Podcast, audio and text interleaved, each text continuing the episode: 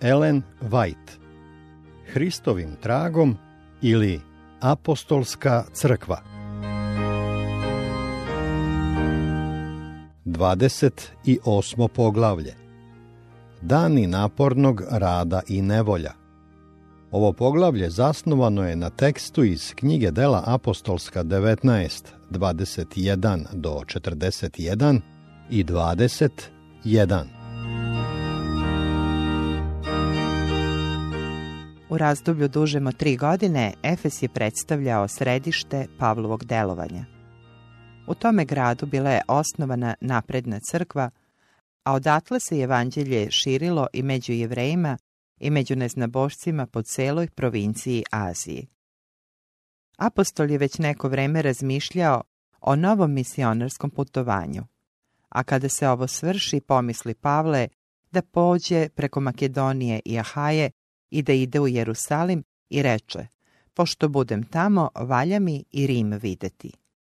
U skladu sa tim planom, poslu u Makedoniju dvojicu od onih koji ga služahu, Timotija i Erasta, ali osjećajući da delo u Efesu i dalje zahteva njegovu prisutnost, odlučuje da ostane sve do pedesetnice. Međutim, jedan događaj koji se uskoro zbio ubrzao je njegov odlazak. Jednom godišnje, u Efesu su se održavale posebne ceremonije u čast boginje Dijane. One su privlačile mnoštvo ljudi iz svih delova provincije. U toku tog razdoblja, uz najveći sjaj i raskoš održavane su svečanosti i vladalo je svečano raspoloženje. Ovo praznično vreme bilo je vrlo naporno za one koji su tek nedavno prihvatili veru.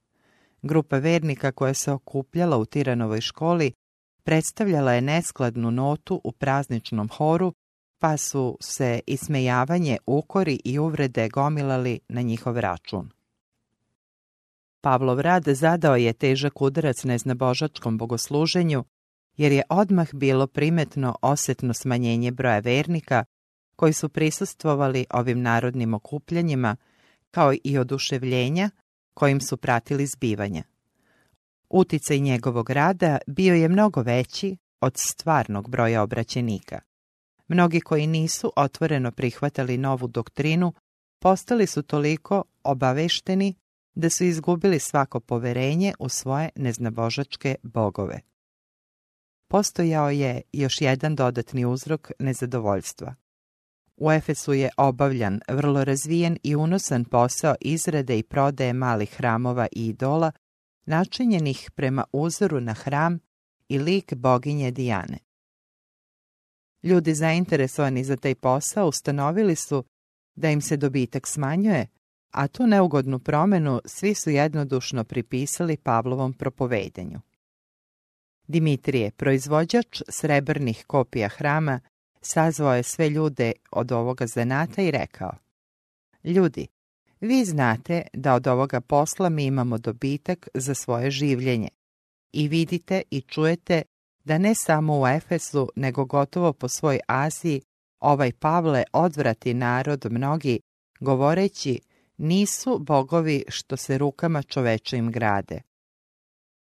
I ne samo što će ova nesreća doći na naš zanat, da ne prolazi, nego se neće mariti ni za crkvu velike boginje Dijane i propašće veličanstvo one koju sva Azija i sav vasioni svet poštuje. Ove reči lako su razbuktale zapaljeve strasti naroda. A kada oni ovo čuše, napuniše se gneva i vikahu govoreći velika je Dijana Efeška. Glas o ovom govoru brzo se proširio i sav se grad napuni bune. Ljudi su krenuli u potragu za Pavlom, ali nisu uspjeli da ga nađu. Njegova braća koja su primila upozorenje da mu preti opasnost, žurno su ga sakrila. Božji anđeli bili su pozvani da čuvaju apostola, njegovo vreme da umre mučeničkom smrću još nije došlo. Pošto nije uspjela da pronađe čoveka koji je izazvao njen gnev, Svetina je uhvatila Gaja i Aristarha iz Makedonije, drugove Pavlove, i odvukla ih na gradski trg. Mesto u koje se Pavle sklonio nije bilo previše udaljeno, tako da je uskoro saznao u kakvoj se nevolji nalaze njegova draga braća. Zaboravljajući na svoju sigurnost, zaželio je da odmah krene na gradski trg i da se obrati buntovnicima. Ali ne doše mu učenici. Gaj i Aristarh nisu predstavljali plen koji je svetinja tražila, nije im zato ni pretila neka ozbiljna opasnost. Međutim, da su buntovnici ugledali apostolovo bledo zabrinuto lice, raspalile bi se njihove najgore strasti i ne bi bilo nikakve ljudima dostupne mogućnosti za zaštitu njegovog života. Pavle je i dalje bio spreman da pred svetinom brani istinu, ali ga je od toga konačno odvratilo ozbiljno upozorenje koje je stiglo sa gradskog trga. A neki i od azijskih poglavara koji mu behu prijatelji posloše k njemu savetujući da ne izlazi na zborište. Metež na gradskom trgu postajao je sve veći. Jedni pak vikahu jedno, a drugi drugo, jer beše sabor smućen i najviše ih ne znadijahu zašto su se skupili. Činjenica da su Pavle i neki njegovi pratioci bili jevrijskog porekla, navela je jevreje da pokuša da jasno pokažu da ne podržavaju ni njega, ni njegovo delo. Zato su izveli jednoga iz svojih redova da to objavi narodu. Izabrani govornik, zvao se Aleksandar Zanatlija Kovač, o kome Pavle kasnije govori da mu je naneo mnogo zla. Druga Timoteju 4.14 Aleksandar je bio čovjek značajnih sposobnosti, pa je upotrebio sve svoje snage da gnev svetine usmeri isključivo prema Pavlu i njegovim saradnicima. Međutim, buntovnici, videći da je Aleksandar jevrin, odgurnuli su ga u stranu i povikaše si u glas i vikahu oko dva sata, velika je Dijana Efeška. Konačno, potpuno iscrpljeni, okupljeni su prestali da viču i za trenutak je zavladala tišina. A onda je gradski pisar pokušao da privuče pažnju mnoštva i zahvaljujući svom znanju na kraju je uspeo da ga ljudi saslušaju. Polazeći od stanovišta koje su ljudi zastupali, pokazao im je da nije bilo nikakvog razloga za trenutnu bunu. Pozvao ih je da razumno razmisle. Ljudi Efesci rekao im je, ko je taj čovek koji ne zna da grad Efes slavi veliku boginju Dijanu i njen nebeski kip? Kada dakle to ne može niko odreći, valja vam da budete mirni i ništa naglo da ne činite, jer dovedoste ove ljude, niti su crkvu Dijaninu pokrali, niti hule na vašu boginju. A Dimitrije i majstori koji su s njim, ako imaju kakvu tužbu, imaju sudovi i imaju namesnici, neka tuže jedan drugoga.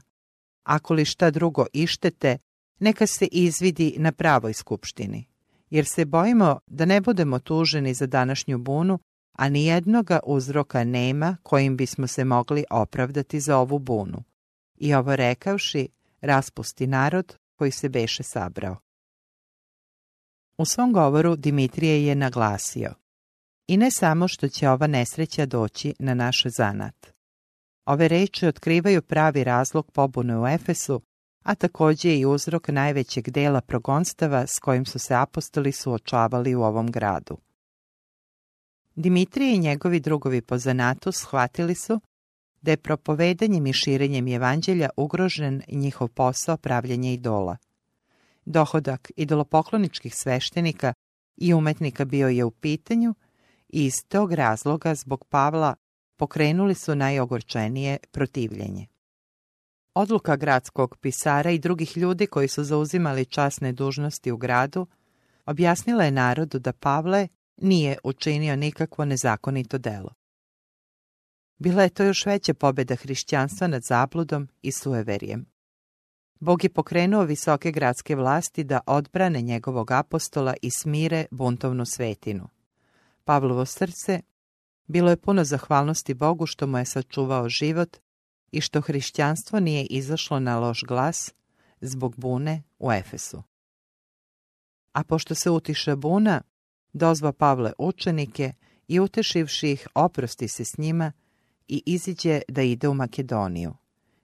Na ovom putovanju pratila su ga dvojica vernih efeških obraćenika, Tihik i Trofim. Pavlovo delo u Efesu time je završeno. Njegova služba u tom gradu bila je vreme neumornog rada, mnogih nevolja i duboke zabrinutosti. Poučavao je ljude javno i od kuće do kuće uz mnogo suza savjetovao ih i opominjao. Stalno se suočavao s protivljenjem jevreja koji nisu propuštali ni jednu priliku da osjećanja naroda okrenu protiv njega. I dok se tako borio se protivnicima, unapređujući neumornom revnošću delo evanđelja, štiteći interese crkve, još mlade u veri, Pavle je na svojoj duši nosio teret odgovornosti za sve crkve. Vesti o otpadu u nekim crkvama koje je osnovao izazivale su njegovu duboku žalost. Plašio se da će biti uzaludni svi napori koje je uložio za njih. Provodio je mnoge besane noći u molitvi i ozbiljnom razmišljanju, uvek kada je čuo kakve su sve metode primenjivane za potkopavanje njegovog rada. Kada bi dobio priliku ili kada su to okolnosti dozvoljavale, pisao je crkvama, slao im svoje ukore, savete, preporuke i ohrabrenja.